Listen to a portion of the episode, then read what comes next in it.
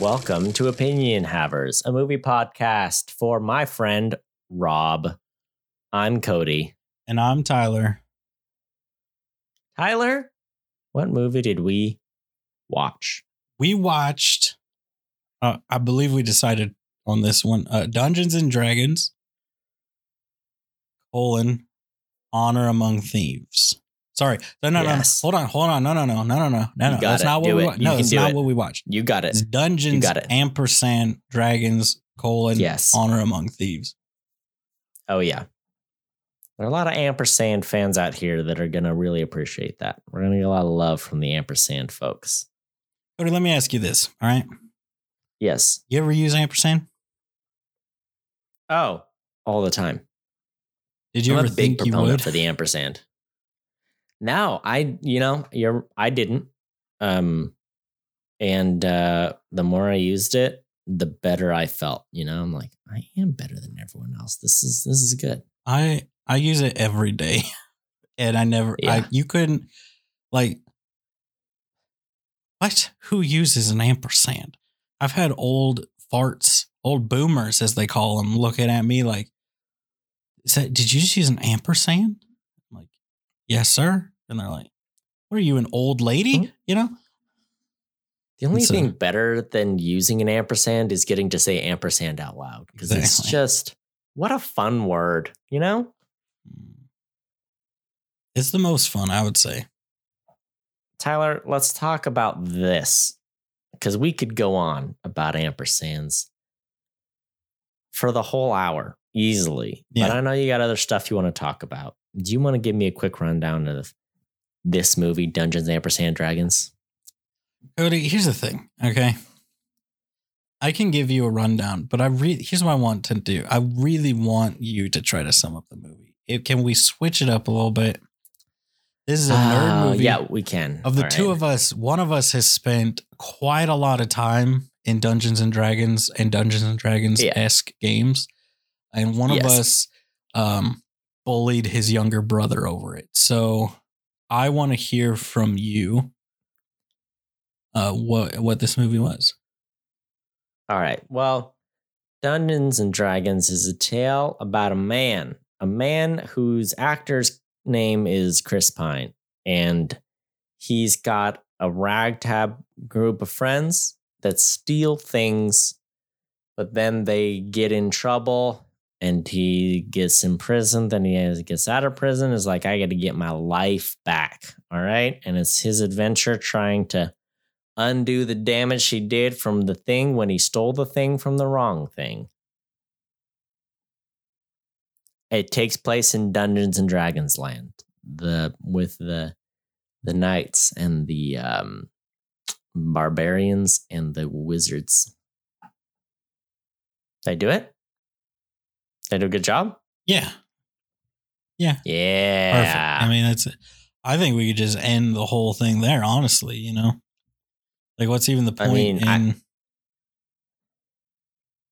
that's good enough. I would say. Yeah. I mean, you some you nailed it. All right, like you you came out you came out swinging, and you nailed it. Yep. So, do you want to give me your quick hitter? What What was your take on the movie? Was it? I mean, was it tasty or was it not? Look, Cody, a lot of people have been coming to me saying, Tyler, we all want to know, you know, what did you think about this movie? And I said, you know, maybe I'll tell you one day, but here today, this is that day that I tell you, Cody, right? Oh, And I tell you one thing, right? It is, you know, it's better than the 2000 Dungeons and Dragons movie.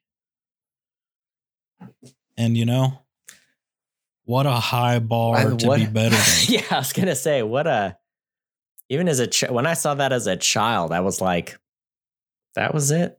I saw the best thing though the other day, and it was someone had tweeted out the deleted scene from the 2003 Dungeons and Dragons movie, and it was like him seeing a, dra- a dragon egg hatch, except it was one of those deleted scenes that was like not even halfway done, and so it was just like the actor standing in front of like a green screened egg, like, uh, and then doing the director was like, okay, now now look away, like it's flying away, and then it like it looked like they just ripped off a Dragonite or you know whatever from uh, Pokemon and then had it like flap its wings lazily away, and it was like really bad, you know, like really bad, like pre-res, like the very original. I guess is what it's gonna look like graphic. It was awesome. It was so good. So I was here's like, you know what? This is probably better than the rest of the movie from what I remember, you know? So there was in 2000, there was another, and I think at the time it was kind of similar to this one, where it was a big budget movie based on Dungeons and Dragons, right? Yeah. Titled Dungeons and Dragons. Yes. They've made a ton of movies since then, you know, but they're all like kind of crappy B. You know, it's kind of like in the, how I made you watch In the Name of the King, and it was like they're like we're gonna go for it. We're making a big budget action movie, and there's been like six since, but it's like these are not. They're not going for the same bar. You know, they realize they missed Right. the bar so hard that they, it's like their shoelaces were tied together and they fell backwards away from the bar. You know, uh, Mm-hmm. and so they just went with there. They went from where they were, you know? Uh, and so that's kind of what happened, I think, with the 2000. So now 23 years later, they're trying it again. Um, it looks, from what I can see, based on the box office, that it may be going about the same. But on the bright side, it's reviewing much better this time around. What's Yes. up with that? I would. Here's the thing. I'll give you my hot take. Give it to me. I thought it was very good. I really enjoyed it. Um, here's the problem with stuff these days. You know, there's so much content. I think if this movie came out in like May and it was like the big movie coming out in May, it would have a chance to actually do pretty well at the box office. Mhm. Now the problem is there's a big movie coming out like every weekend from now to like mid August. So it was like John Wick, then this, then Mario, then Air, then you know there's Marvel stuff going to be dropping a little later this summer. Like you're competing because you're competing with DC and Marvel and Star Wars and everyone else trying to reboot everything. Mhm. It's like pretty crowded at the box office this year. I feel like. Um, so I think that's kind. Of, I think this movie has the quality to be like a big box office hit, but I think it's just jam packed in between so many releases. Um, I don't know. It's tough. It's really hard to be dominant at the box. And it's the same problem with TV. There's so many like good premiere TV shows. It's really hard to be the one that is like in vogue, gets everyone's attention, gets all the good reviews, and gets all the conversation as well. It's like really hard to get all that, even when your show is, you know, I mean, if this came out in 2003, would it not have like totally crushed? You know, March release 2003, would this not have been the be- by far the best movie coming out for like a month and a half? oh, yeah. So anyway, I thought it was very good, like totally worthy of a good box office reception. But uh, it's real tough, real tough out here. Oh yeah. I I mean, you know, it's rough out here when you're out when you're trying to you know, you're like, "Hey, we know what you nerds like," but then all the nerds like what?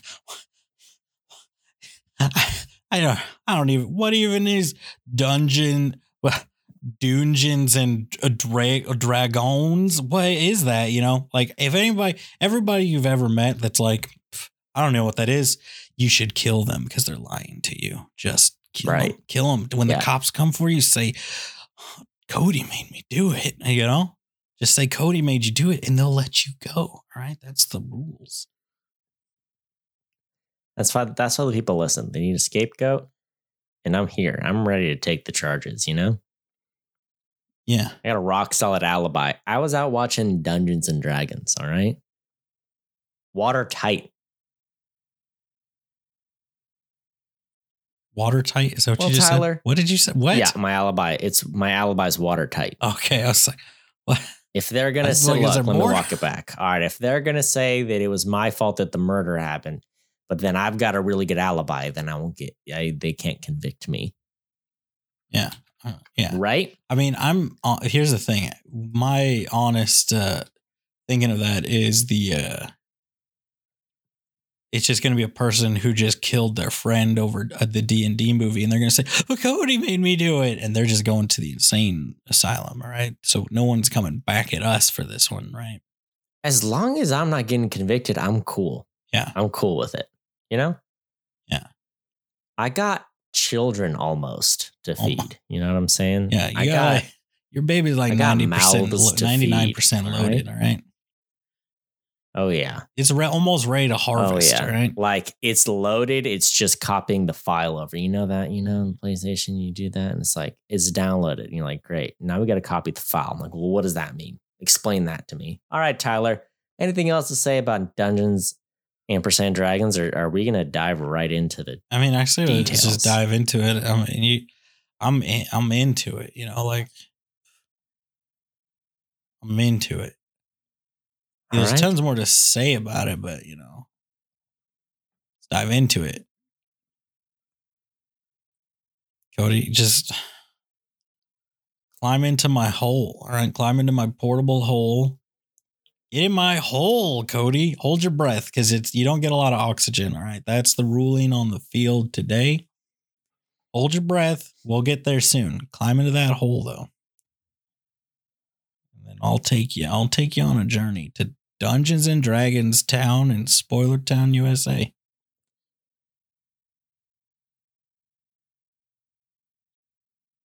Tyler, do you want to go first?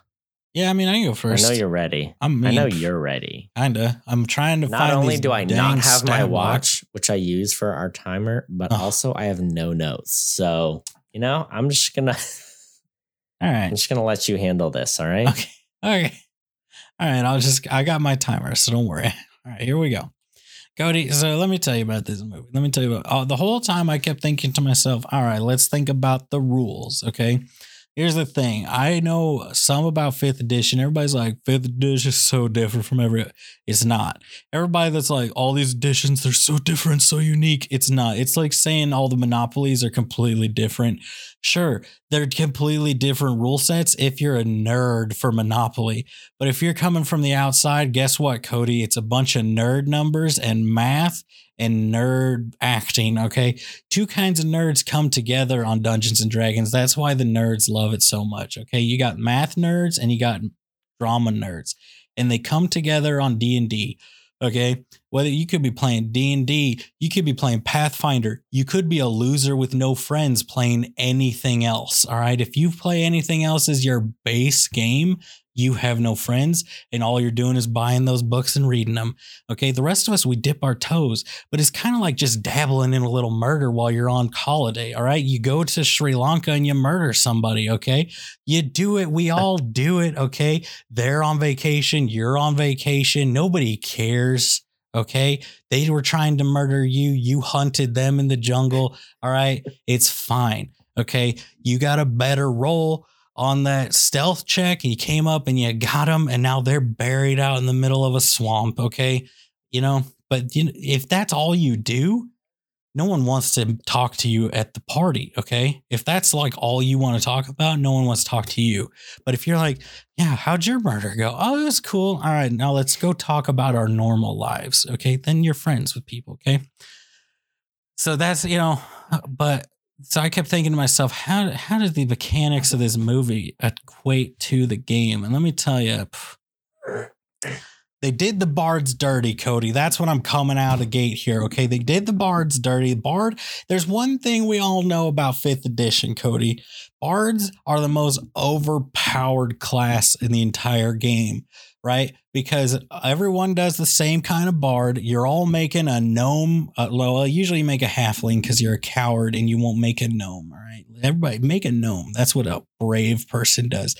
But we all make sexy bards that want to seduce everything they see. Okay. And then it's like, all right, it's time to fight. Guess what? You can hit harder than everyone else. And now you and you can also from across the map whisper in the bad guy's ear and say, You're fat. And they say, Oh, and that's six points of mental damage. All right. No one else can whisper an insult into some other character's ear and they take actual damage. Also, what the heck, Cody? What's the difference? Mental, psycho, mental damage versus physical damage. It's just damage. It's just a type of damage. Just say you do that much damage. Gosh dang it, nerds. Just say you do damage. It ju- what? Yeah, sure. But also, you could just say, I don't know, my words whipped him across the face, and now he's got a little scar that says, You're a loser, just etched in tiny little letters across their face. All right. And you know, he never does that. He never casts a dang spell. What do they have him do? They have him hitting people with his lute. All right. And I'm like, don't you can't do that. You lose that lute, you can't do nothing. And then they're like, he can't then there's him, he's a hologram or whatever. And I'm like, finally having him do some magic. But they have the sorcerer. Sorcerers are such losers. You there? If I was mailing the thing and they're like, oh, we got to find this sorcerer, I'd be like, what do you want us to die? We need a wizard. All right. Sorcerers are just lazy wizards. All right. You've seen it. We've all seen it. You've seen workaholics, right, Cody?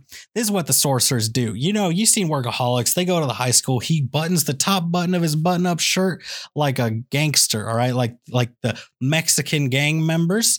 All right. He comes in, he puts his arms up on the little, like, book like you're gonna steal the book reader things you know coming out there he's like what's up with all these books that's a sorcerer all right that's what a sorcerer is doing coming in on these wizards but here's the thing in a pinch cody that wizard here's what you do everybody you go out you buy yourself i can't uh, was called like a gosh i can't remember the name of it cody but it's a quiver all right? What it's for is for types of arrows okay? But there's nothing that says you can't put scrolls in this quiver cody. Here's the secret. This is every dungeon master if your dungeon master won't let you do this kill him. Blame cody all right? That's what we do okay? You put the scrolls in there. You're in the midst of battle. You're like oh my gosh i didn't prepare this spell. Boom pull it out like of your quiver. it's a quick action or whatever. You know, you don't gotta waste nothing. Boom, you're you're popping off these scrolls. There ain't no attuning to nothing. Tyler, I'm gonna have to cut you off right there, and uh, I'm just gonna go right into what I gotta say. And first off, I think you forgot that like we're talking about a movie, and I don't know. Look, let me peek behind the curtain. Let me let me let me pull the curtain back and let the folks peek behind. I thought maybe here's what was going on, but in my mind's eye, I thought, oh, Tyler's being nice by not talking about the movie because he just saw the movie and I saw the movie like a week ago, and so he's trying to give me all the juice. Tyler, I got no clue what you've been saying for five minutes. I got nothing. I can't bounce off of what you've been saying because I don't know what you've been saying. So I guess I'll just talk about the movie we were supposed to be. This thing has gone off the rails, sir. And I mean, I don't think you have an opinion on this movie. I think you went to watch this movie and you sat there and fantasized about the last time you played Dungeons and Dragons and thought, hmm, let me plan out some more of my next campaign. This is what I'm going to do with it. You know what I'm saying? That's what I think happened to you. And shame on you for it because this, sir, is a movie podcast. It's we come on here to talk about movies and to get people to blame me for their murders. All right. Those are the two reasons that we come here today. Let's talk about this. Rob worked on this movie. He does visual effects. And, uh, you know, I have to say, visual effects pretty good in this movie. I thought, I thought they were solid. I liked the movie. Here's what I liked about it. it. Had plenty of humor. Obviously, the directors are kind of they like they like the humor, the comedy, which I like. You know, you know, do an adventure style movie, throw some comedy in there, makes everyone happy, keeps keeps it light, keeps it fresh.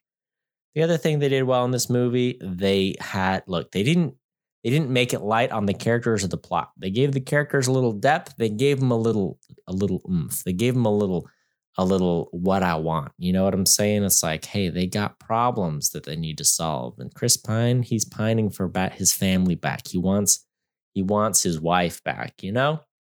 And at the end of the movie, he he there's some character growth. You know what I'm saying? He's like, I got my daughter, I got my found family, and you know that's what we need right now, and that's enough. And I really like that. I think that's the mark of a good. You know, there was some fun action, there was some fun comedy, but they tied it all together with a, a nice little plot, a little character development that's what makes this movie great is that it, it throws all those things together to make a nice story. And that's what so many blockbusters get wrong. They ignore the story part and they're just trying to do the comedy. They're trying to do the fun effects. They're trying to do the action. They don't even always pull them off that well. This one tons of comedy tons of jokes per minute a lot of action as well good characters and at the end of the day Chris Pine's out here delivering a story telling a tale. That's what I'm about. Now, let's talk about Dungeons and Dragons. I played Dungeons and Dragons like four times. My brother, oh, he's so into Dungeons and Dragons. You think you're into Dungeons and Dragons, you idiot. He's out here playing Dungeons and Dragons. He's out here consuming the content, reading the books, finding the loopholes, listening to the podcast, paying for the videos of people that run their own campaigns. He's out here in it. All right. Whatever you think you know, you know less than him. All right. He will loophole you so fast, you don't even know the rules he's skirting around to make his character unstoppable.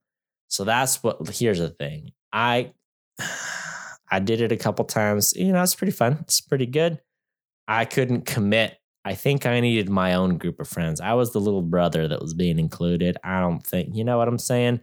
I'm not, I like the nerds. I'm cool with the nerds. Hey, I know you.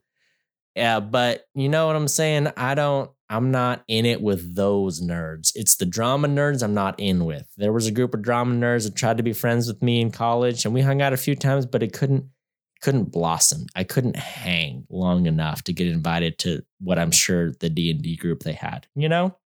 So that's what it comes down to. The nerds. Nerds out here, did you like this movie because as far as I can tell, no nerd knows what this movie was. They're out here and they sat down and they fantasized about all the fun times they had playing Dungeons and Dragons and all the fun times they might have in the future playing Dungeons and Dragons and they never sat down to think, hey, I paid for a movie. I should be watching this. I should look. Movie nerds, we know what's up. You Dungeons and Dragons nerds, you think you're so cool making your stories and creating your characters and living in your worlds.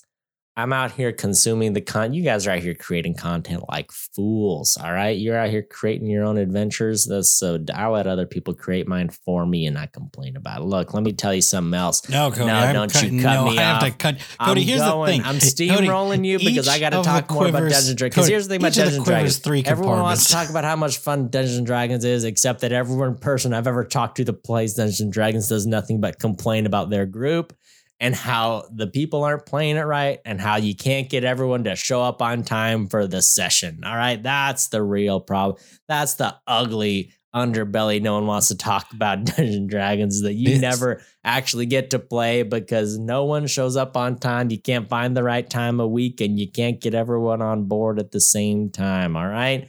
That's what no one wants to talk about. Look me in the eyes because you you the egg is on your face tyler because you have complained to me about your group and their punctuality. That's what you don't you don't want to admit it. Look into your soul. Here's the thing you about every d&d true. group. I'm about to call out every single d&d group that's ever existed okay? First off cody it's called the efficient quiver okay? It's three compartments. Each can hold different oh size items. God. i'm talking you could put staves rods and wands in here. Like you can turn a wizard into the most unstoppable killing machine in the world. Okay. Did I do this? Did I?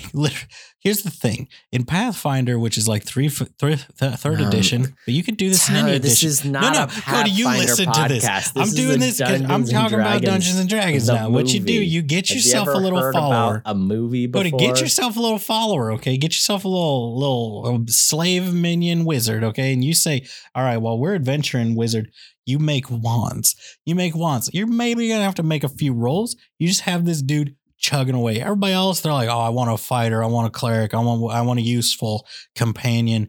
You're like, "I want a wizard." He's gonna be chugging away on these wands, okay? then you're gonna come back. He's gonna hand you a quiver, and then you're gonna leave again. And then every situation that's ever gonna exist, you pop one of these wands out of this thing, and you're like, "I got 50 casts of this thing."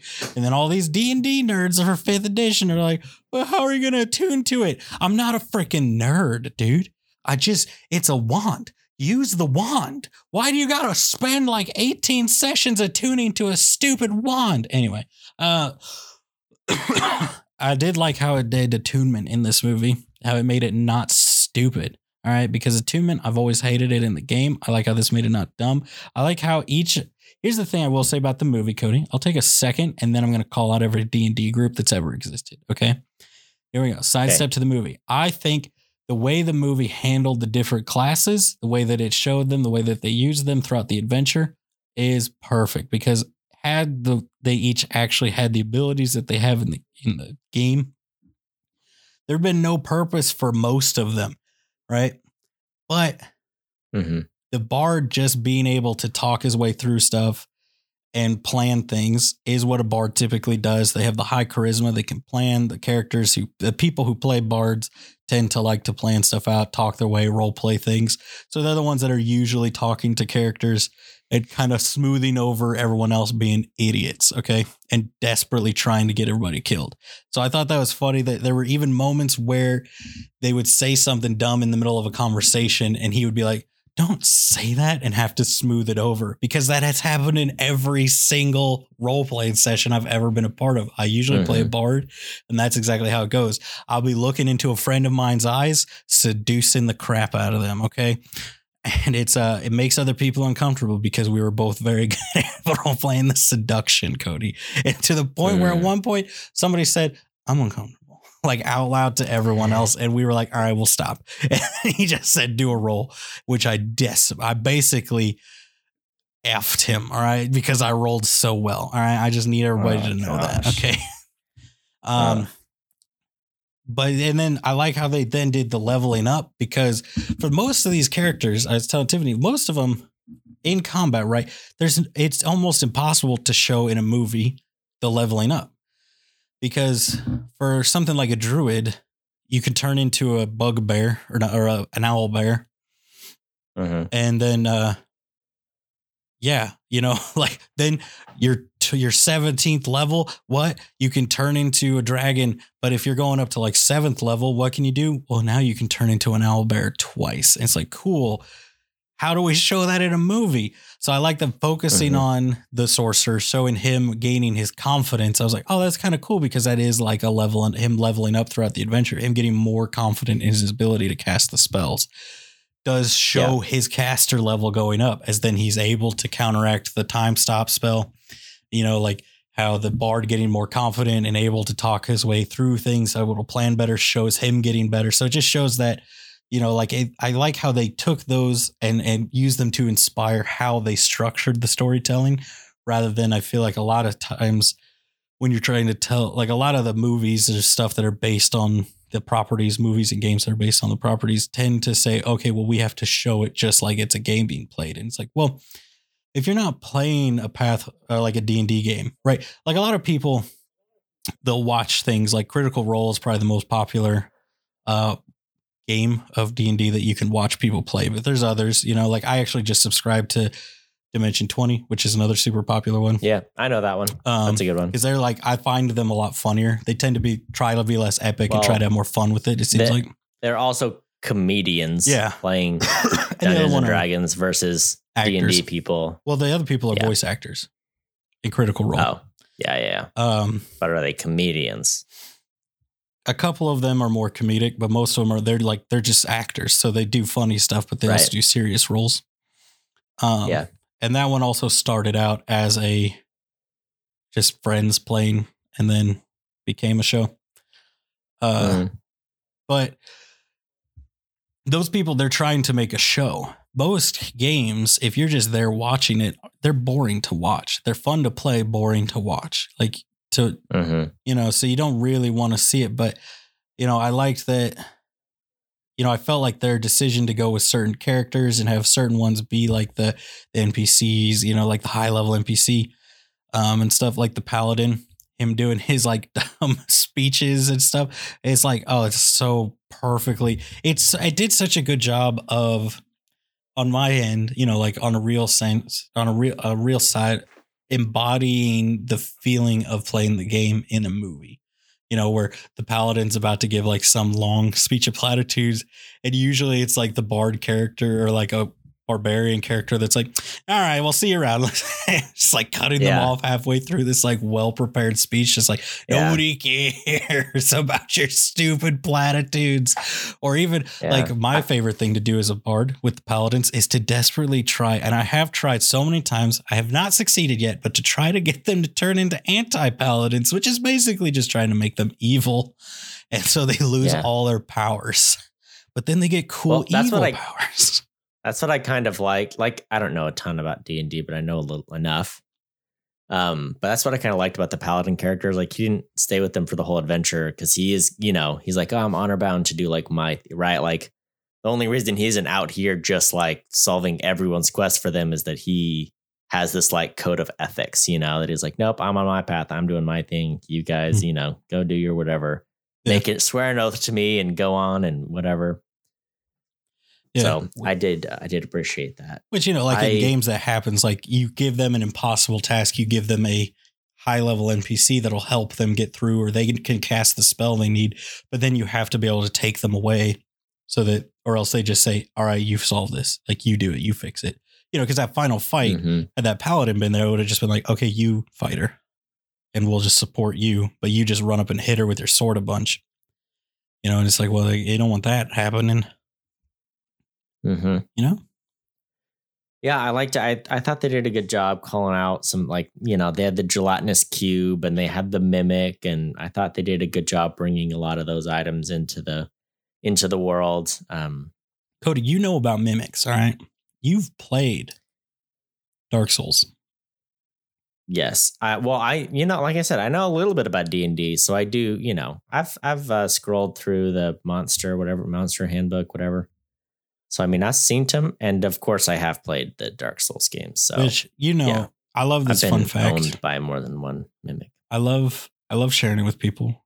But the, the like was it me is it me what's his name? Is it Miyamoto? Is that the name of the guy that did the He- he has this Miyazaki. Miyazaki. He is one of the he is one of the several Miyazaki's. Miyazakis. Okay. I was like, I know he's got the same as another games. famous person. Yeah, Um Miyazaki who does Dungeons I think he's Hidetaka Miyazaki. If I'm not mistaken. Not to be mistaken for Hayao Miyazaki or Yeah. the other Miyazaki guy too. Um, but he, when he was a kid, had Dungeons and Dragons books, but he couldn't read English, Mhm. and they were all in English, so he just looked at the pictures, and that's how he got the inspiration for a lot of the story and everything, and how Yeah. he fell in love with high like fantasy and that kind of stuff. And it is interesting how because the core mechanics, it is so funny to me when someone like you right comes along and you're like, I just I don't like the nerdiness of the Dungeons and Dragons, I can't get into it. But then I watch you spend like 20 minutes in a menu like honing a rod of of sounding or whatever. I don't know, garbage that's in in uh Dark Souls. Like I'll tell you right now, I'll get real nerdy with video games, but when these Dark Souls nerds are trying to do their stuff, my eyes glaze over so hard. I'm just like, "Ah, Yeah. give me a sword and tell me what to smack. But you know, Look, let me give you let me give you a hot tip. This is for all the listeners. If you're out here and you're like, I want to play a FromSoft game, but it's too hard. Let me tell you why it's too hard. Number one, you probably suck at video games. Number two, it's also probably mostly because your build sucks. Because those games, they punish you. If you build your character the wrong way, uh, the game is really tough. And when you build your character the right way, it is like four times easier. Anyway, what were you saying? oh, just you know, nerds with your builds and stuff, and like, I'm gonna do a nude Yeah. build with I'm I'm just a nude Look. man with a stick, or oh, I'm doing the This is the the difference. Heaven's Gate build where you you go and you find the butt plug of destiny and you shove it up in there, and then that gives you access to the gates of Valhalla where you gotta fight a Ragnarok, which is just this uh, basically just a stripper on a pole, but it's she's 800 years old and parts of her flying off, and that's how she attacks you. She flings bits of herself off at you. And then you take her period blood and you forge it into the sword of destiny. And I'm like, okay, dude, you cannot come, Cody, you cannot do that and then come at me for being a nerd with Dungeons and Dragons. Because I'm like, okay, here's what I did. I had a sword, random sword, and I turned to my my buddy who's a strong, and I'm like, throw me at the demon like a spear. All right, that's what we're doing. And you're out here like, I forged the light of of the ether into my spear, and then I killed the soul of eth of ages with it. I'm like, I look, dude, just you know, uh, my character's named Dave, you know, and you're you're out here doing stuff, okay, doing real Yeah. nerd stuff, you know. But you know, do you have a rebuttal? Do you have more to say about the movie? I do have actually a lot. To, Oh. You're out here. you're out here with the nerd friends. That's what you understand about Dark Souls. You don't need no friends to be Dark Souls nerd. To be a D&D nerd, you gotta you gotta not only be a nerd, you gotta be a nerd who wants to socialize with other nerds. You know? That's it's a true. whole other game. All right, so let me call out every uh, D and D group ever. Okay. Um, Yeah. Here's the thing. Every D and D group ever uh, sucks. They all suck. You all act like you don't like you want to play, and then you never show up. And then, but then you all show up late. But then the last person gets treated like a monster like they tr- showed up late, even though they popped into the call twenty seconds after ninety percent of you. All right. Mhm. And then, you know, and then you're running the game and everybody's like, well, you're in charge of wrangling us. And I'm like, look, I've tried to wrangle you for a month. And then they're like, I want to play. And then somebody goes in your group chat and they're like, Oh, I want to play. And then you never do. Here's the thing people who DM want to play Dungeons and Dragons. Everyone else Mhm. are just a bunch of moochers along for the ride. All right. And that's what it is. The rest of you are just Mm. there. I've played with people and you know who you are. And there's a chance you'll listen to this who have been playing this game for over a decade, the same edition, and have to look and say, how does my basic attack ability work? And I, it just here, look. if you came to me and said, How, if these guys, you know what? I tell you what, these guys, they learned it. They learned it in this movie. They learned how their basic abilities worked real fast. Okay. Mhm. That's the problem. That's why everybody complains about it because you get these fake nerds that just want friends in with the nerds that want to play the game. And then, okay, now we're to, this is what, this is my point. This is the pinnacle. Okay, Cody, you know, we have a mutual friend. His name's Chris. Okay. You are probably a real friend of his. My, I'm more of a fake friend of his, right? Because it's not like I've talked to him in years. He could be dead for all I know. Okay. I'm guessing he's not, but you know his current status. Okay. Mhm.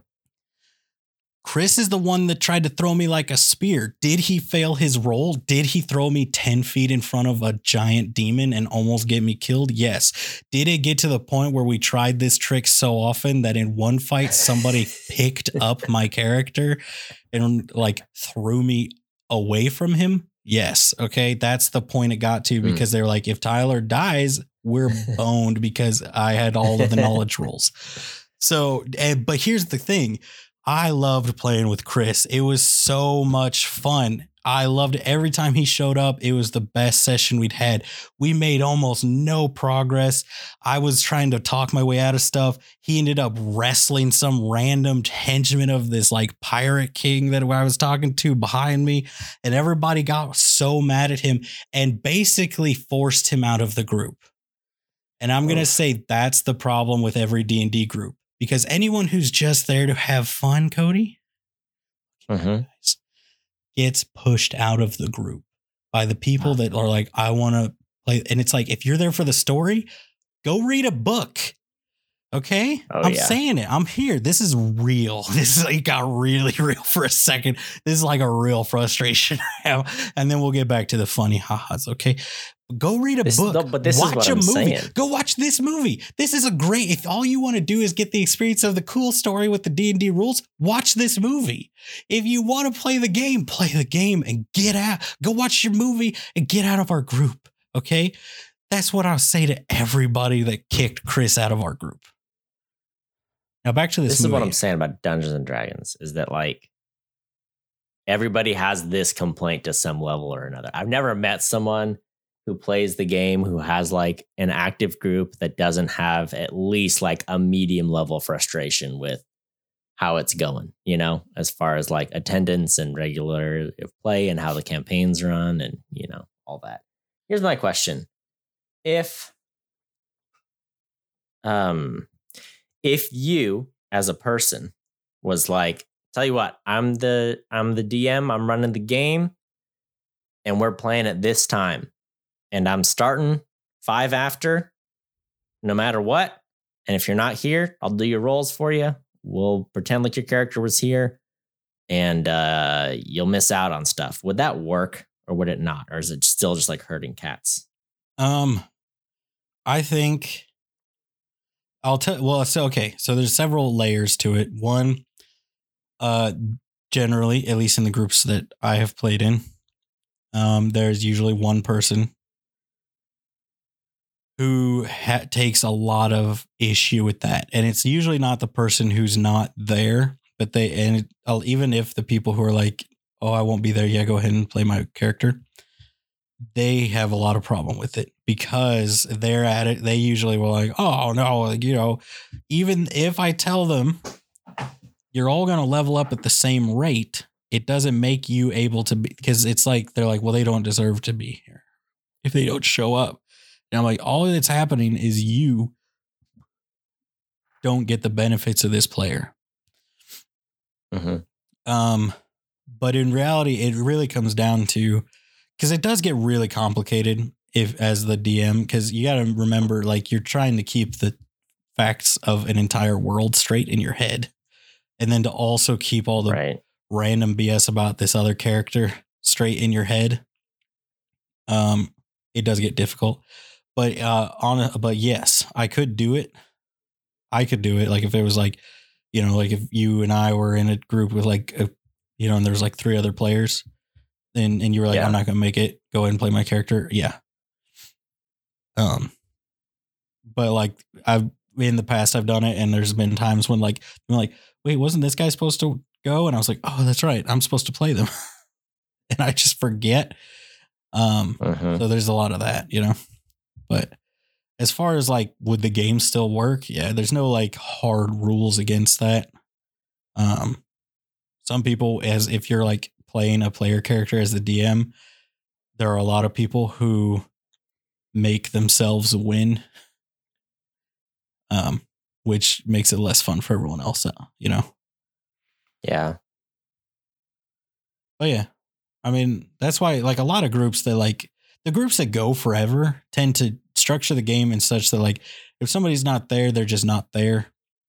And hmm there's just really no, you know, it's like, hey, if you're holding a thing that's you gotta have for the story, then someone else is just holding it, you know, or Right. either someone else plays their character for them or you know dm plays them but that's kind of like you said that's the difference the people who play for a long time this is the co- actually i'll tell you the core to it the people who play long-term games or play with groups even if it's not the same game but it's like you know like there's one group that's been playing the same campaign for like 20 or 30 years or something like that and they Mhm. play every month and they have without fail for a couple decades at least and uh the biggest thing that leads to those frustrations is if you and I had a group right and we said we're going to play and a lot of these big groups that you play for like 4 to 8 hours and it's not that straight it's like there's breaks that's the thing you say that and everybody's like that's too long that's too much time It's it's like you're hanging out with your friends for that long. Yes. And you take breaks to eat. You've got snacks. You've got maybe even like a meal. You're yeah you know it's like the play host for an is hour. to Then you just like chat. You take some breaks. You Yeah. hop back in for a while. usually it's like you take a break at least every hour. You know, if you need to go to the bathroom, just get up and go to the bathroom. You know, there's a meal. Usually, sometimes people like who do full days, you know, even do breakfast, lunch, dinner. So usually it's at least lunch or at least dinner. You know, like it's a whole thing. You know, at the very least, you provide like there's snacks and drinks and stuff. But that's the thing is it's like everybody just wants to hang out for an hour and do it. They they're like, well, let's get together for an hour, and it's like, no, no these groups that do it for a long time. It's kind of like you and me with this podcast, right? Cody, what do you do every Sunday? What do I do all day or No, just like this? what's a thing besides church every single Sunday that you do? So if somebody says, "Hey, can you do this thing for 3 hours on Sunday afternoon?" Well, I mean, you know, I podcast usually. Yeah. So if For a while. somebody if I'm if we're both to be there on Sunday and someone says, "Hey, do you want to come over for dinner on Sunday?" What do you say to them? I don't know. Be careful. I don't know. Be careful. I don't know. I, I say, how dare you? How dare you try to come between Tyler and me? You know? So, but okay, I'll just let me go. Let me just say the thing is, so the groups that play consistently together, it's the thing that they're doing that day. right? Yeah. If somebody says if they're playing a game, if they have a game every other Saturday for four hours in the afternoon, right? And then somebody says, Hey, do you want to go see a movie at two on Saturday? Every person I have ever played with says, Yeah. And then they text their group and they say, Hey, I'm not going to be able to be there. The people who play and don't have those complaints about their group say, No, no, I'm hanging out with my friends that day. You know, do you want right. to go Friday? set time to do this. Sunday, you know, Yeah. any other. It's the thing they're doing that day. dude. You know, Yeah. Just like Yeah. I mean, there's times we don't do this, but usually this is what we're doing. Like Yeah. this pushes other things out of the way. Sure. I work around this. Yeah. So it's like I'll do it before, I'll do it after, I'll do it, you know. Yeah. And that's I think a conversation I had with my group at one point was I said to him when I because I was the DM or the GM, if you will, you know, if you'd re- if you want to be progressive about it, I guess. Um, and I said, you know, hey, this is what I do on these days. You know, like I cancel other plans to make this happen. If you guys can't do that, this isn't gonna survive. Yeah. You know. And, and then it goes back to, you know, I like this movie a lot. We are talking about the movie, but like, you know, if you don't what if No, you want to like I said, you know, the movie is very different from the game, obviously. But if you're like just wanting to be there because to hear, the, like, I can just tell you the story of the campaign I'm running. I could tell you how it ends. Cody, here we go. Spoilers for everybody in my campaign. The Lords of Shadow are, are rising from their prison, and you guys had to assemble the pieces of the law, and they were all just going to give them to the Paladin, who was going to deliver the final blow to lock away the Lords of Shadow again, saving the world. That's the end of the campaign. Now you all, everybody that ever listens to this episode now knows the end of the Hmm. story. Congratulations. That's not why we were there. All right. Right. So Yeah. there you go. Now you know. That- Do you care about that at all? No. But that's, you know, Mm-hmm. I could tell you from beginning of the world to that point to years after. I wrote it all down. I planned it all out. It was lots of fun for me.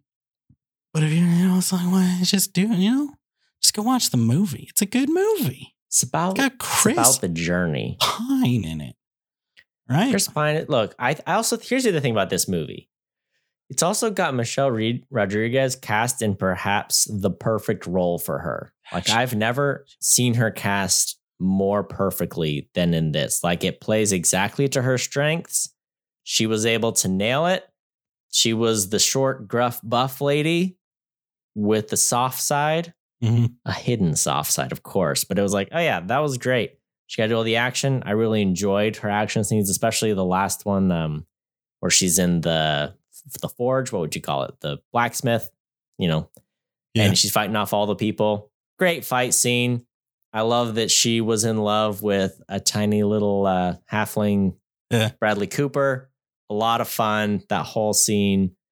And let's talk about Bradley Cooper for a moment because Okay. he committed so hard to that role. Like it was one of those where like he made the scene work because he didn't play it as a joke at all. He was just like, "No, I'm this I'm this gentle little man and I'm out here and I like big ladies and I'm here, you know? I like my garden.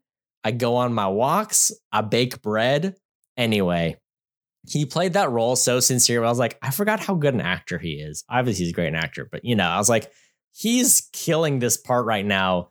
But really, this is just here for comedic effect. You know what I'm saying? yeah. But it was great. I Which- loved it. I liked because a lot of those moments, right? They play with the traditional, you know, um, the tropes of of the game, right? Where it's like, oh, the big, the big barbarian. Of course, she's going to be in love with a halfling who's super nice and sweet. You know, I mean, it's like just like the bard. Of course, the bard's going to be like, you know, the thief with the tragic past and all that. You know, like of course he's Mhm. going to be that, but he's going to approach everything with like a very different attitude that doesn't necessarily fit with that tragic past backstory. Like, well, I used to be part of the Harpers, and like them being like, oh, they've got a past. That's such a like out of every game. Like, oh, I used to be part Yes. of this. Who? How do you know those people? Oh they've got my a past. goodness. yeah, like Yeah. of course you got a But even like too, when he's doing his little like at the very beginning when he's giving his story to the trial, trials, like, yeah, but don't you want to know my backstory? like he's like really like I thought of a really great backstory and I really want to share it with you guys because it's a big deal. Oh, them Yeah. making all the plan to escape with Jonathan. That's his name, Jonathan. like the disappointment of the lady, Jonathan. like this is not the first time he's been used to escape. Oh my it gosh. won't I be couldn't believe last. it. It made me well, too, the whole thing, right? They go through the whole thing and they escape and they're like, We approved your Yeah. thing. like, we approved your pardon. Which- You know, like I, the number Which- of times we've come up in game, like where you come up and when you play the game, you come up with these crazy things, and like the DM is just sit there like, none of this is necessary. yeah, it's know, like you like- guys would have done it already. Yeah. Oh, it's like the classic thing Oh. of okay, so there's a trope in the game, no matter what any of these role playing games, of if you need to buy yourself like 30 minutes to an hour, put a Mhm. door in front of them. A normal door looks nothing, ping, no magic. It's just an unlocked door. In front of your players and watch them argue and plan their way around this door for an hour. And that's how like everybody, if you're like, shoot, I need to look something up. I need to buy some time. You guys see a door. and then you desperately start preparing your next thing. Oh, and they will like the bard will try becomes to like a Monty seduce the door. Python skit Yeah. of like, yeah. So it was just so funny them planning it, Oh, and, like man. doing all this stuff, and like just like the the attitude that they approached being in prison so fits with like you know how you are in games where it's like, of course you're not gonna be. Of course, nobody's ever like acts like someone actually in prison because you're not in prison. You're playing a character's in prison, so you're like, oh yeah, no, we got this. Like we can do this because you can be in prison for a hundred years. What do you care? It's just on a paper, you know. Mhm. diving out the window with Jonathan. Oh, poor Yeah. Jonathan. And him, even him, Oh, yeah. because Kenku, that's what he is. He's a Kenku. And him being kind of like, whoa, is so like fits like Kenku's in the game. Mhm. And so I was like, it's so so many tiny little nods and like things are so good because I think other D and D movies, um, it's used just kind of as a name, but it's just a fantasy movie, right? Like you use the Mhm. place names and you might use the spell names or character names from the game, but I think they I've never noticed them try to reference the game in any meaningful way. But so many little things reference either the game itself or like the way people play the game or the Mhm. um you know just like the tropes and things like of everybody looks at kenkus and everybody who plays one kind of plays them like the like yeah of course you would be the nobleman who gets tackled out the window you know like because nobody else would do would be that unlucky in that situation so Yeah. Oh, well, that's what's kind of fun about this. Um, it didn't take itself too seriously, but at the same time, it had like a good enough like heartbeat of a story behind it, which Yeah. totally made it work. So, but it that's the nice thing about this is that it isn't like a big old franchise with all this lore. Like, you know, it's not like oh, us Lord of the Rings. Like, well, you really got to pay attention because there's a lot behind it and everything has a reason. And it, oh, well, if you're gonna watch Rings of Power, well, you kind of have to know who the people are. Bailey was like, wait, so is this what is, when we went to the movie, like, do I need to know anything for this? I was like, literally, this is the first movie of this whole thing. And it's just a fantasy movie. That's all I need to know, right? Fantasy story. That's all you need to know. You're good. And what's kind of fun about this, let's say this movie does do well enough that they want to do more. It's like, well, they could put out one of these every two years and just be like, oh, yeah, Dungeons and Dragons, colon, whatever. And you could bring back one or two characters if you want, or have them do cameos, or just do a whole new campaign to be like, no, we're just Mhm. we're doing adventures with fun directors and that's it you know so that's what that's what's kind of cool about this as it being a potential franchise i'm curious to see do you have the box office numbers or uh yeah do you so know how it's the- doing it's only been out for like a week and a half um so time of recording on IMDb and um, Wikipedia were pretty close on it. I th- well, I think Wikipedia's got a higher number. No, they got the same. Um, so the budget is uh, roughly estimated at 150 million, and the worldwide Okay. gross so far is 124 million. oh yeah so it's not going to be a big success unless it kind of rallies And I but it'll think probably break even honestly, I think part of it is um interestingly enough, I think a lot of the base audience for this movie, um, like the Uh-huh. players, like the hardcore players of Dungeons and Dragons, there's a lot of them that are probably kind of boycotting the movie right now because Wizards of the Mhm. Coast or WotC, as some psychopaths say, Wizards of the Coast, um, have made some moves recently where they've been very greedy with uh, the content they're putting out and how much they're charging for it and how Yeah. little they put out for the price and stuff. So a lot of people are actually like switching to other game systems and they're um there are a uh, lot of other good systems. yeah like I know Pathfinder is getting very popular because they just recently put out an edition was- that's close to That was part of the reason I didn't play more Dungeons and Dragons. Is my brother changed systems every three months. oh yeah And I that's like, another I can't, problem with I these, can't do it. I can't. these groups. I did the Star Wars. I built a character for the Star Wars one. I built a character for Dungeons and Dragons. I built a character for you know. Then he's on to GURPS. Then he's on to D twenty Modern. Then he's on to you know. I was like, Yeah. "All right, I can't. I don't even. I'll give a shout out to all these people that are like, if you're going to bring in new people, you need, if you're going to be like a super nerd with it and have a group of friends that do it, you need two groups basically. You need one that's for new people that is always playing the same system. Pick a system, don't change it. And then with your other hyper nerds that are like, oh, I'm bored of Dungeons and Dragons, with those group of people, switch it up all the time. But you bring in new Yeah. people and you're switching it constantly, that's, it leads to people being like, I can't keep up, you know?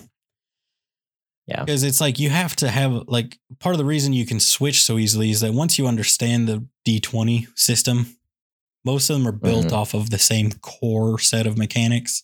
So it's very easy to jump around. But if you're like still trying to figure that out, that just was super complicated. but Yeah. I like the the tone of this movie fits the tone of so many of your average campaign, where it's like Yeah. there are very serious beats, there's serious moments, but there's also moments of like ridiculousness that make you go, what is happening right now? You know? Mm-hmm. And they flow together very well. Like, well, this is all normal, you know, like you have this like epic retelling of this like amazing all you know like apocalyptic battle over this super powerful magic helm but it's all being given like because they're like digging up people which is i've had to go through that too with that exact spell because there's no limit on how often you can cast it or anything so a lot of times Yeah. if you're a good dungeon master you will you'll make them kind of hunt down the person and do it several times um but them Yeah. having to like dig one guy up and him being like, "Well, I don't know what happened to it after this." Go dig up someone else. Oh, that was my brother. I died before the battle. you like I Uh-huh. slipped and fell getting out of the bath, and then what? Well, nothing. I Uh. died. Uh, Wait, don't you have to ask him two more questions? He's like, all right. Uh, Yeah. what's your favorite food? and he's like, uh, barley. like, okay, great. And what's your favorite book? you know? oh, that one Yeah. is so funny. And then leaving the one guy, you know, like, like that's the last question, right? And they just leave him. And he's like, "Uh, hello." You know, like having that, and then like the most pure evil red wizard in the world, like you ever seen. Mhm. you know, the same movie, and it's like, oh, this is perfect. It, I think the tone did a real good job. I think it would have done better had Wizards of the Coast not recently made some of those poor moves and had so many of that that core fan group. Uh, I think Yeah. be- being going out of their way to avoid giving them money. Um, Mhm. I think because they actually said, I don't know if they, if it was during their like, oh, thanks for coming to the movies portion or whatever. But at one point, they, I think it was that where they said they called it Hasbro's Dungeons and Dragons. Yeah. And I wonder if that was Mhm. done specifically to try to get Wizards of the Coast name out of there to, because they've uh, made so many unpopular decisions recently. Yeah. I do. I did. And I heard there was also controversy because it's like, oh, well, they own, right? Dungeons and Dragons, they own all content created by it. Like if you make a campaign, then technically that IP is property of WotC. Um, and I think some people were mad that they're like, okay, well, now you just, um, now you just made a movie profiting off of it when you're saying that we couldn't technically own any of our own IP ever, even though we love the game. We play it all the time, you know? yeah. I heard that from some other people as well. Well, what's crazy too is that it got great reviews. Did you see the reviews for it? I saw the Rotten The- Tomato. I don't know if it was the audience or the critic score, but it was 90. The tomato meter is 90 and the audience score is 94. So people really enjoyed it. Yeah. Um, like I said, I think it, it's an odd time for a movie to come out, but I think they were trying to give themselves the best shot to be. I will say too, I do have a beef. I have a beef with movies that market too heavily in their trailers, and this was a movie where like they put so much in the trailer that like all throughout the movie, I was like, oh, that was in the trailer. That was even like in the last 20 minutes of the movie, I was like, oh, that was in the trailer too. You know, I was like, I wish they had held back a little bit more because they put so many great moments in the trailer that they didn't get a pop in the movie as much. That's always a beef I have. But this movie, you know, every now and then you get a director who's like, hey, you can use whatever you want from the first 30 minutes, nothing after that. And this one was like, like I said, there was stuff from the last 20 minutes of the movie in the trailer. Yeah. Like, well, you should have held on to a lot of that so that the last, you know, so the movie's a little more exciting for people that, because I saw the trailer for this like seven times, you know? Yeah, I, d- I think you're right. I think it could have been more, especially because in, you know, I think being a Dungeons and Dragons movie, if you're going to base it as I think they did in this, where it's like basing it not from the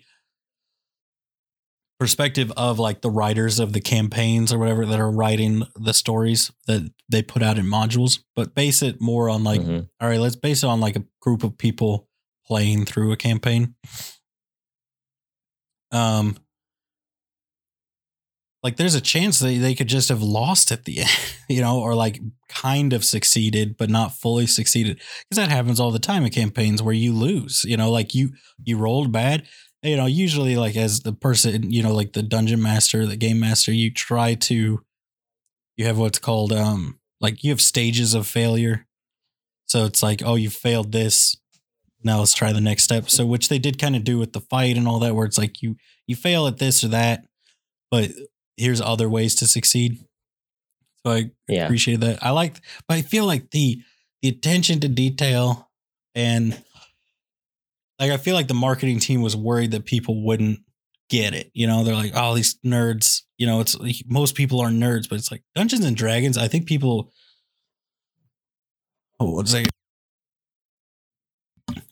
Just had to take a second there to die for a little bit. You know, um, Yeah. I think there is still a attitude of well, Dungeons and Dragons is for super nerds, but it's so popular now, it's ridiculous. Like, can you think of anybody that doesn't know Dungeons and Dragons? That is not at least it doesn't know it, or like most people, if you talk to them, they've played it at least once. You know, they have succumbed to one group of friends that have tried know. desperately of our age group. I'm not talking I'm- about your dad, right? I'm married to someone whose family is very anti nerd. They're like, nerds are so lame anyway. Let's go be hunting nerds. You know what Yeah. I'm saying? So, like, I'm say just this. saying, I know people that don't have All internet. right, let's call out your your in laws, all right, and my family as well, okay? Because you know, like I said, we were talking beforehand. I told you my brother is married into I think a similar family to yours, and let's I'm to call him out right now.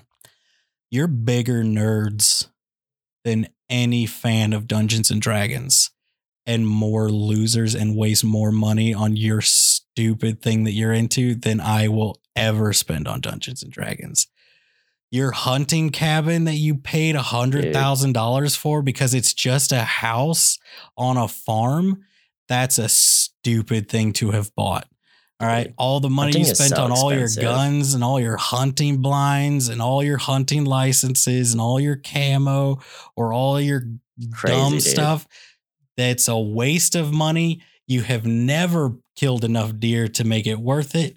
You will never save enough on the only the only way to make to save money hunting is if you go out and clothes you already have, you buy the cheapest bow possible and you buy the cheapest arrows possible and you go during bow season because the licenses are cheaper, the ammo is cheap, everything is cheaper there and you max Mhm. out your tags. That's the only way. If you're not doing that, you are wasting money. You know way more about that than I'll ever know about that. I'm just calling them out, calling them like I see them, Cody. It's way more normal to be into D and D than to be that into hunting and fishing and stuff.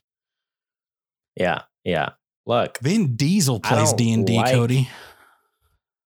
Let that sink in. I didn't know that. Oh, I he's a huge, he's like a he he's more into D and D than your brother is probably. which is weird. Wow, that's impressive. Yeah. Look, I don't know. What are we talking about?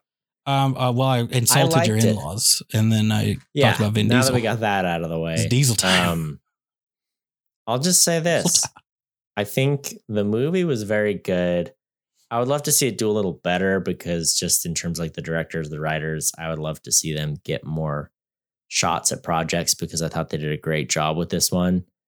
We'll see how it shakes out. Um, yeah, it's a tough time to be making blockbuster movies, and it's not quite peak season yet for blockbuster movies. Mhm. I understand the strategy of putting it out now, but you know, I think Mario had a really big opening weekend too. So it's like, it's hard. Some movies they have a big opening weekend and they sustain that for a few weeks, but when you've got a really big open, but then someone has a better open the week after you, it's like, oh darn, what's going to happen? You know. Anywho, I will say I give the movie my full endorsement. I really enjoyed it. I really enjoyed the humor just of like between Chris Pine and Hugh Grant, both like smarmily talking their way through situations. Like that's my kind of humor I like both people talking their way out of problems. Um, like I said, I really enjoyed the story too. I thought it was really sweet that he chose to save uh, Michelle Rodriguez's character because he kind of connected, like, oh, right, this is she helped raise her just as much as I did, and she means so much to her. And you know, that was really and that was really cool. It was a good one. It was a good movie. Um, any other thoughts before we rate it? Yeah. Um. I I liked the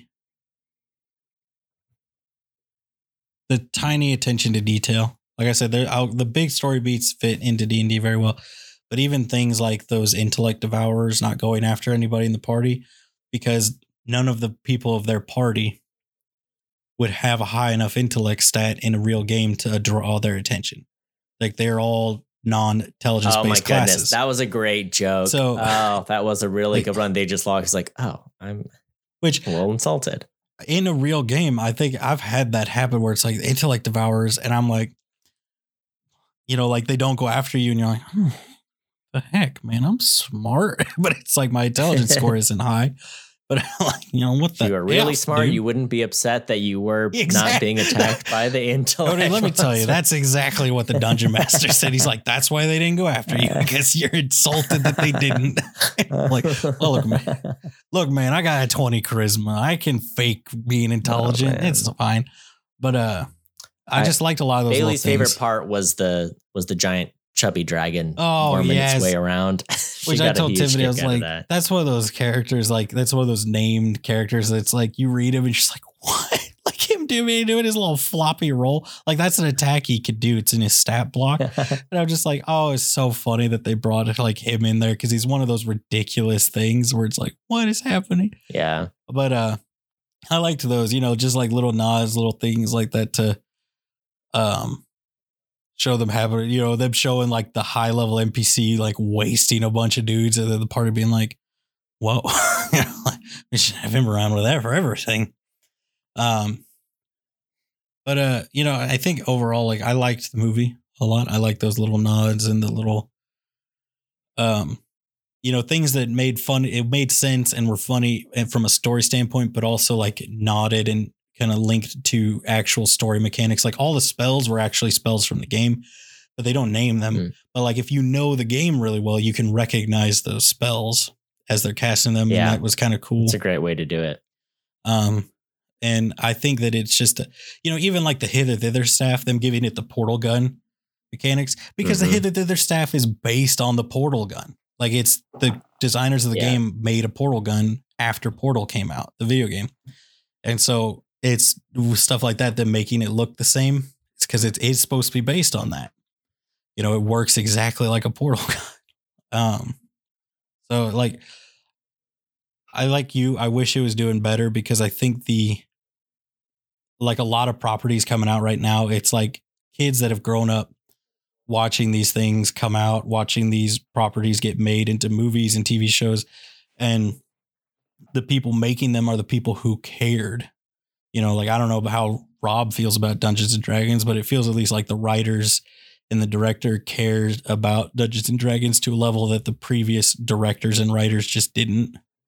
You know, they were just saw it as like a nerd fantasy platform like anything else. You know, it's kind of I mean, it's like Peter Jackson making the Lord of the Rings movies. He loved Lord of the Rings, Mhm. so he made good Lord of the Rings movies and knew what He to wanted to. keep, what to get He was able of. to kind of capture the heart and soul of it yeah, to a degree, and throw that as the backbone of it.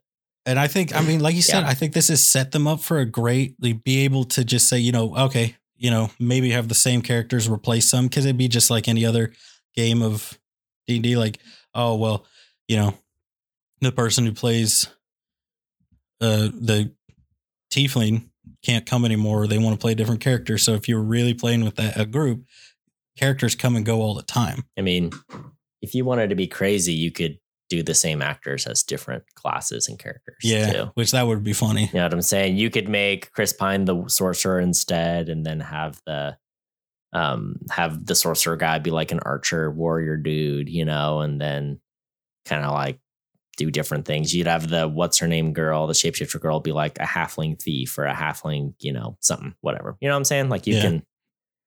I, I don't think that's the smartest move to do franchise wise, but I'm saying like you could do it. Um, Yeah. It would be funny to do like a bunch of like shorts that you put up on the DVD or on YouTube or something with that same idea That though. would be a lot of fun. so, Yeah. But so Oh, man. overall, I think I, I thought it was good as a fan, as someone who plays the game every so often, and it made me want to play the game a lot more. It made me, like you said, it made me think about all the fun things. that I found myself on honestly or constantly thinking like, man, Flander would just solve this problem because Flander's is the character I played for the longest. He was a bard, and I'm just like, man, he would lay waste to these issues, you know. Mhm. But then there are also moments where I'm like, man, this is exactly how I would have done it. And that's how they wrote the story. And so I liked it as a movie. It made me want to play the game. And so I think it really it hit all of the marks that they were going for and they needed to hit for it to be good. So I think it deserves all of the Yeah. praise it's getting. And it I just want I wish more people would be going out to see it. Yeah, sure. So what are you gonna rate it? I'm gonna give it an A. I'm gonna give it All an A. right. I don't think it's A plus material, but it is an A. I think I'll be I will be purchasing the steel books. hopefully they got one of those. Ooh. Um, I think it didn't pop quite to the A level for me, Oh, but gosh, I would give it I'll give it a B plus. I thought it was Mhm. really good, really solid. Maybe if I'd seen it with a slightly friendlier audience. I, the problem sometimes the problem with uh, seeing a movie on like a Monday or Tuesday, which is what we've been doing lately, is that you get a smaller theater, you don't get the people super passionate about it. Mm. Whereas if we had seen it opening weekend, Bailey doesn't like going into like a packed theater as much. But I kind of like it for movies like this because you're like, you know, the people that like it that are going to laugh at the jokes and like appreciate it more. Anywho, maybe I could have got up to an A minus, but very solid. Really enjoyed it. Would definitely recommend it. And it's the kind of movie that like, if you love Dungeons and Dragons, you can appreciate from that view. If you just like movies, you can appreciate from that view. If you're just like a the kind of person that's going to hit the blockbuster popcorn kind of movies, you can appreciate it from that view as well. You know, so I do Yeah. think they did a great job with it. I would see more projects from the people that made this one. Um, and hey, shout out to that special effects team. You know, the uh, editing of the special effects was spot. Those visual effects were edited just real well. You know, Oh yeah. You know, the, all the textures on the fire and the things and the stuff. It was like, hey, looks good. yeah. You know, just I think, you know, as a professional movie reviewer, Cody, I don't know about Yeah. you, you know, I would say I think uh whoever was involved in the editing of that, they probably deserve some kind of raise, you know, Yep, maybe a bonus of some sort, you know, percentage of the movie's ticket sales. agree. Yep. You know? Yeah. Oh I yeah. think. That's what I would say. And then maybe they Well, you Tyler. know, pass some of that money on to maybe some professional movie reviewers that gave them a shout out. yep. You know, Someone that shouted them Some out at some point, some content creator somewhere. Yeah. Yeah, definitely. Share the love. Wow. Well, want to thank everyone for listening. And you can rate us, review us, share us wherever you find your podcasts. We are Opinion Havers. We're on social media at Opinion Havers. One day, you know, we're gonna release all these, and then we'll need more movies, and that's where you come in. You can ask us to do your movies. You are, you want us to make you. You made the ones that you want us to watch and talk about. Uh, tweet us. You know, hit, hit me up on that social. Until next time, watch movies. Have opinions. And, uh, and remember that every sports fan is a bigger nerd than you are if you play these games. Well, don't you know about George Thomas, the greatest left-handed batter that ever played on the Toronto Tudors? Let's talk about this, Tyler. Do you? No, I don't. How many how many Dungeons and Dragons books could you buy for the same price as an NFL jersey? Oh, the Dungeons and Dragons books. Uh, maybe two Dungeons and Dragons books. Like I said, expensive. That's twice as many jerseys as you're getting for that money. You know what I'm saying? It's true. It's true. And you know, it's a book. It makes me smarter.